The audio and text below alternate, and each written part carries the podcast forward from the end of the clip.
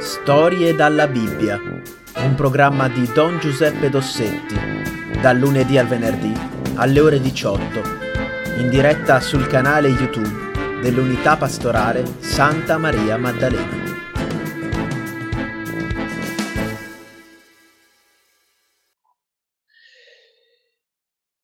Allora, ehm, cosa facciamo questa sera? Questa sera eh, entriamo nella storia della, eh, della Pasqua.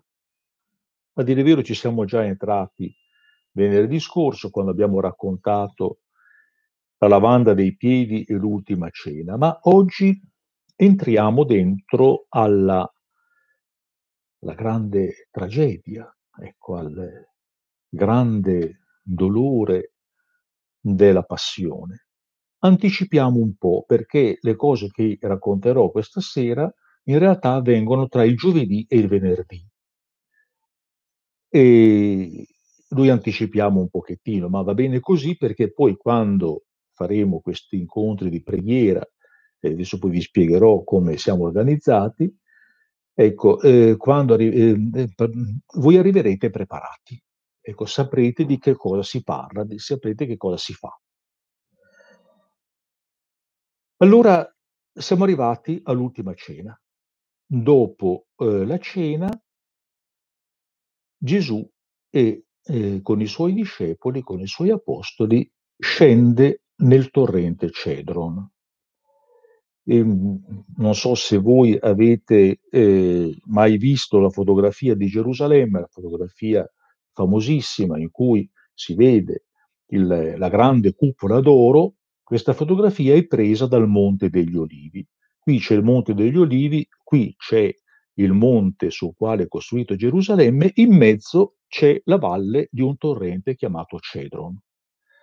Allora Gesù dalla città, dal monte eh, sul quale è costruita la città di Gerusalemme, scende nella valle del torrente, la risale per andare all'orto degli olivi che si chiama in ebraico Getsemani. Ecco, cos'era questo orto degli olivi? Era una piantagione di eh, ulivi, di alberi d'ulivo, ma c'era anche una grotta nella quale c'era un frantoio. Frantoio cos'è? È una macina che macina le olive per fare l'olio. Si vede che Gesù conosceva il proprietario di questo luogo e andava lì a pregare. Anche prima ecco, di quella notte. E Giuda lo sapeva, e Giuda che intanto era già uscito per andare ad avvertire i sacerdoti e i capi eh, dei, eh, dei sapienti di Gerusalemme per mh, portarli ad arrestare Gesù. E allora Gesù arriva come al solito all'orto degli olivi. Immaginate la notte, eh, perché è notte, ecco, e non c'era la luce elettrica, loro avevano probabilmente qualche lanterna, qualche, qualche fiaccola. E nella notte buia Gesù è angosciato. Cos'è l'angoscia? È un dolore profondo, un dolore che ti prende dentro, che proprio ti assale, che entra nelle ossa, ecco, e, e che non riesci a vincere. È, è come se eh, prendesse ti prendesse tutto questo, questo dolore, questa sofferenza. E allora che cosa può servire in quel momento? Può servire che qualcuno ti stia vicino, che qualcuno ti abbracci, che qualcuno ti dica una parola buona, ti dica semplicemente ti voglio bene, non avere paura. E allora Gesù lo chiede ai suoi discepoli. Pensate un po', anche questa è una cosa singolarissima, perché Gesù Normalmente noi siamo abituati a pensare che è lui che aiuta gli altri. Questa volta è lui che chiede aiuto a noi uomini, ai suoi discepoli. Statemi vicino, aiutatemi, aiutatemi, confortatemi con la vostra presenza. Preghiamo insieme. Ma cosa succede? Gli apostoli, i discepoli, quelli che lo conoscevano così bene, ecco, sono incapaci di eh, accettare questa richiesta di Gesù. cosa fanno? Si addormentano, si addormentano. Ecco, è un sonno che assomiglia molto alla morte. Ecco, è un sonno, un sonno che non riescono a vincere. Ecco, ci sono tre che resistono per un po', Pietro, Giacomo e Giovanni, che accompagnano Gesù per qualche metro ancora, e poi anche loro cadono in preda al sonno. E Gesù è solo, solo. Ecco, solo va avanti ancora un po' e si butta per terra su una roccia. Quella roccia c'è ancora lì a Gerusalemme e ci sono ancora una decina di olivi vecchissimi. Ecco, mi, mi dispiace di non avere qui la fotografia, ma sono olivi enormi. Ecco, hanno fatto delle prove gli scienziati e hanno scoperto che erano già vecchi al tempo di Gesù, hanno più di duemila anni e sono ancora vivi. Ecco, ogni tanto quando io chiedo una, una foglia, qualche foglio d'olivo da dare ai miei pellegrini. Ecco, e lì nel silenzio Gesù si butta per terra, con la faccia a terra su questa roccia. E io quando vedo quella roccia, vedete, per me è una, una cosa eh, incredibile. Ecco, pensare al figlio di Dio che è lì, sdraiato su quella roccia, su quel sasso, schiacciato, non riesce a stare in piedi. Perché? Perché è schiacciato dal male del mondo. E che io credo che in quel momento Gesù non abbia tanto avuto la paura della morte, ma in quel momento lui sentiva che tutto il male del mondo, le guerre, le malvagità, le violenze, l'egoismo, ecco tutte le cose brutte che, di cui è piena la storia, gli sono caricate addosso. Ecco, lui diventa come, come dire, ecco, il, eh, eh, su di lui è, è, è, l'agnello di Dio. Ecco, nel, nel Tempio eh, sull'agnello eh, veniva caricato il peccato del popolo. Ebbene, l'agnello di Dio vero è Gesù e su di, Gesù, su di lui è caricato il male del mondo. E lui sa che per questo dovrà morire e dovrà morire per il peccato, per il male, per tutto quello che il, eh, gli uomini di male hanno fatto e faranno. E anche il male che ho fatto io, ecco, i, miei peccati, tutto è lì caricato sulle spalle del figlio di Dio. E ecco, questo dolore è talmente grande che suda sangue. Ecco, che suda sangue. E, è un fenomeno che raramente mai capitato, ecco, che il sudore diventi appunto rosso sangue, ecco, proprio perché l'angoscia è troppo grande. Gli apostoli intanto dormono, ma qualcuno viene a confortare Gesù. Questo qualcuno chi è? È un angelo. Gli angeli sono presenti nel Vangelo, una presenza discreta, eh, come proprio degli angeli, cioè eh, è un, eh, una presenza sottile, dolce, ecco, un, come un soffio di vento di primavera. L'angelo va da Maria per annunziarle la nascita di Gesù, l'angelo appare a Giuseppe, l'angelo eh, conforta Gesù già nel deserto quando Gesù viene eh, tentato da Satana, l'angelo viene a confortare Gesù. E come lo conforta? Lo conforta dicendo guarda che forse tu in questo momento non ci pensi, ecco, forse eh, non dico te lo sei dimenticato, ma te lo voglio ricordare ancora una volta. Tutto questo fa parte del piano di Dio. Ecco, del piano di Dio per salvare tutti gli uomini. È necessario il tuo sacrificio, ma questo è per la vita, non è per la morte, è per la vita. E allora, ecco, a, questo, a queste parole dell'angelo Gesù, eh, eh, come dire, si risolleva un po', ecco, forse si mette in ginocchio e dice le parole che appunto sono riferite dal Vangelo, dice Abba, Abba. Cosa vuol dire Abba?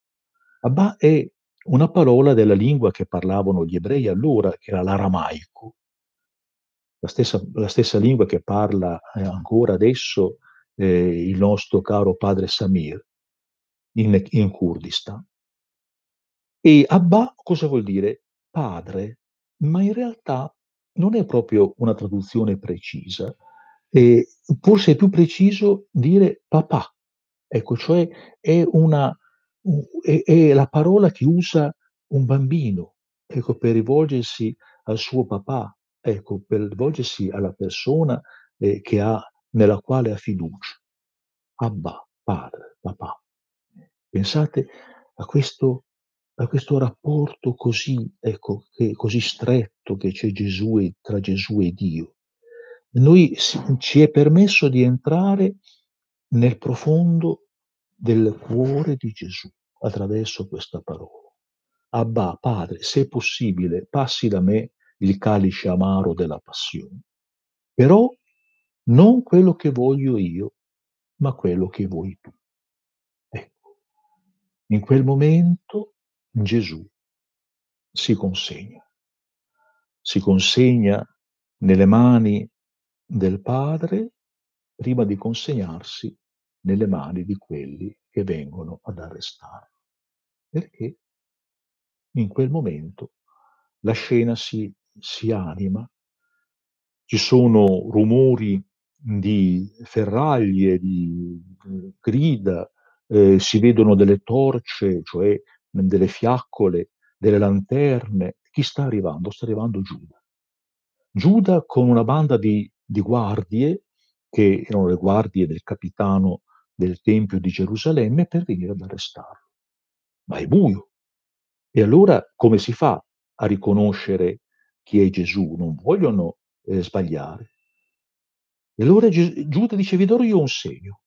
Pensate al segno che Giuda sceglie. Lo bacerò. Quello che bacerò è lui. Arrestatelo. Pensate il, eh, un segno di amore, di affetto, come può essere un bacio, diventa lo strumento dell'inganno della violenza, del tradimento. Ecco. E allora Giuda si avvicina a Gesù, lo bacia.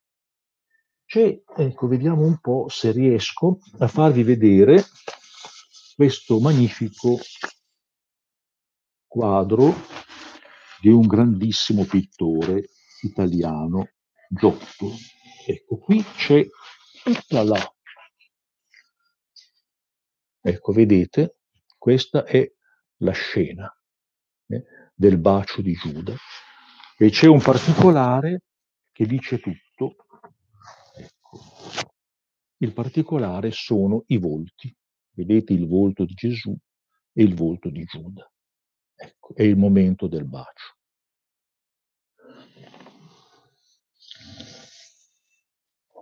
Radito da uno dei suoi amici, di quelli più, più cari, quelli che lui aveva scelto. Come mai? Perché Giuda fa una cosa del genere? Non c'è una spiegazione. Come tante volte non c'è spiegazione per il male del mondo. E tante volte il male c'è, ecco, e non c'è una spiegazione umana per il male che noi vediamo attorno a noi soprattutto quando il male è così grande, uno si dice ma com'è possibile? Eh, com'è possibile? Ecco, allora l'unica spiegazione è che ci sia un male più grande, un male spirituale, quello che noi chiamiamo il diavolo, ecco, che è entrato, eh, altro che il coronavirus, è entrato nella persona di, di, di, di Giuda e ne ha fatto un suo strumento. Gesù eh, viene allora arrestato. Ma voi direte, e gli altri, ecco, forse i suoi amici si saranno ribellati, lo avranno, eh, lo avranno difeso. A dire il vero, c'è un tentativo eh, di difesa mh, da parte di Pietro. Pietro ha una spada, la tira fuori e mh, nella confusione taglia, ferisce all'orecchio, all'orecchio una delle guardie del sommo sacerdote. Ma Gesù lo ferma, dice no, fermati. Chi di spada ferisce, di spada morirà. Ecco allora a quel punto metti la spada nel fodero. Gesù stesso impedisce la resistenza violenta a questa violenza che egli sta per subire. E però a quel momento Pietro, gli altri discepoli, scappano. Ormai la partita è persa e loro sono terrorizzati, una paura che non riescono neanche a spiegare. Fuggono, se ne vanno, ecco, scompaiono gli amici. A dire il vero, uno eh, lo segue ed è Pietro. Lo segue da lontano e vede dove Gesù viene portato. Viene portato nella, nella casa del sommo sacerdote. Ci sarà un, un primo processo davanti all'autorità di Israele e poi Gesù sarà portato davanti a Ponzio Pilato, il governatore romano. Di questo parleremo domani. Allora Pietro, facendo finta di niente, c'è un grande via vai in quel momento, entra nel cortile. Gesù è in un angolo del cortile sorvegliato dalle guardie.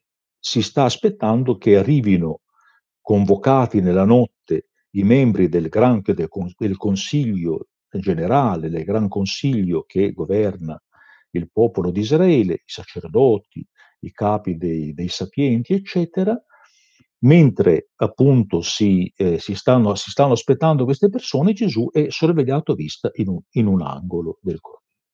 In mezzo al cortile c'è un fuoco, perché era un po' come adesso, insomma, ecco, di notte c'è freddo. E Pietro si sta scaldando al fuoco, però col fuoco eh, eh, non solo ci si scalda, ma ci si vede anche. Allora c'è una, una ragazza, una serva, che dice, ma io ti conosco, tu sei un eh, discepolo di quell'uomo. Io, dice Pietro, io. Ah, Madonna, ma tu stai farneticando. Che cosa ti viene in mente? Io non sono un suo discepolo. Dopo un po' però la ragazza insiste, no, no, no, tu lo sei, guarda che eh, io ti conosco e addirittura c'è uno che era lì nell'orto degli olivi, dice, ma io ti ho visto eh, nell'orto degli olivi. Assolutamente non è vero. Finalmente gli altri dicono, ma scusa, eh, il tuo accento, ecco, il tuo accento eh, ti, ti, fa, ti, ti, rivela, sei un Galileo, hai l'accento della Galilea.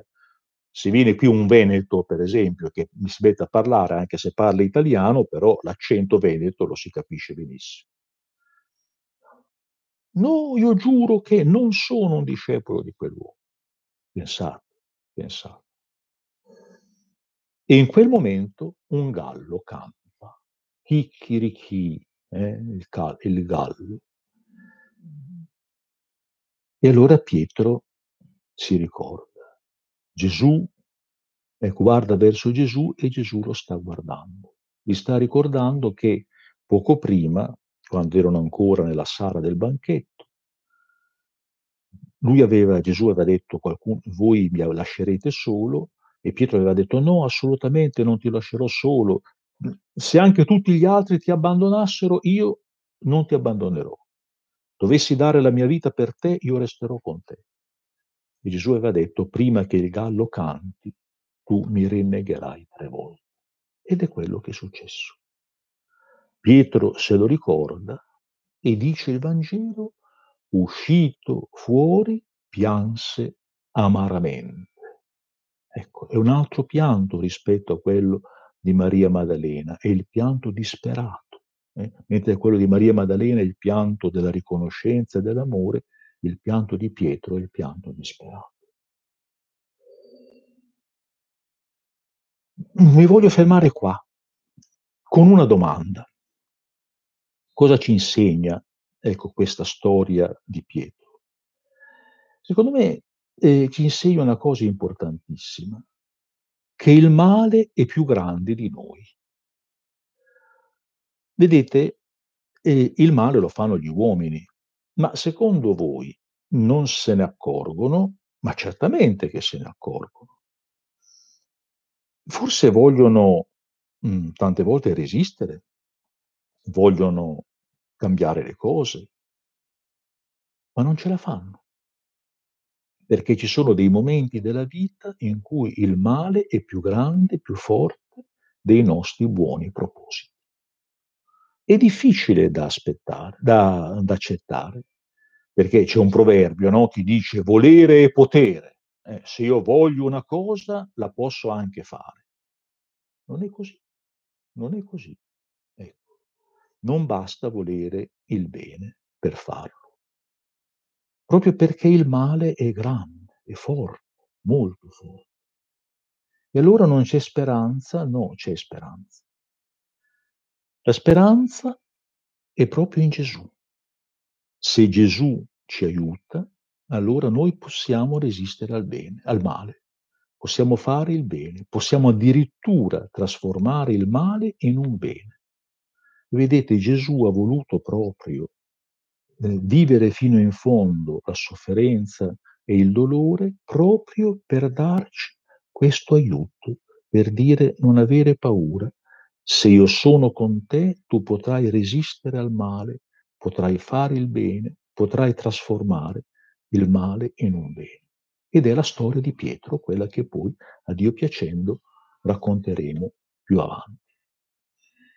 Bene, allora ecco, ci fermiamo qua per oggi e vogliamo appunto entrare in questi giorni santi con eh, molta eh, umiltà e anche con, eh, diciamo, con quella caratteristica dell'amore che rende vero l'amore.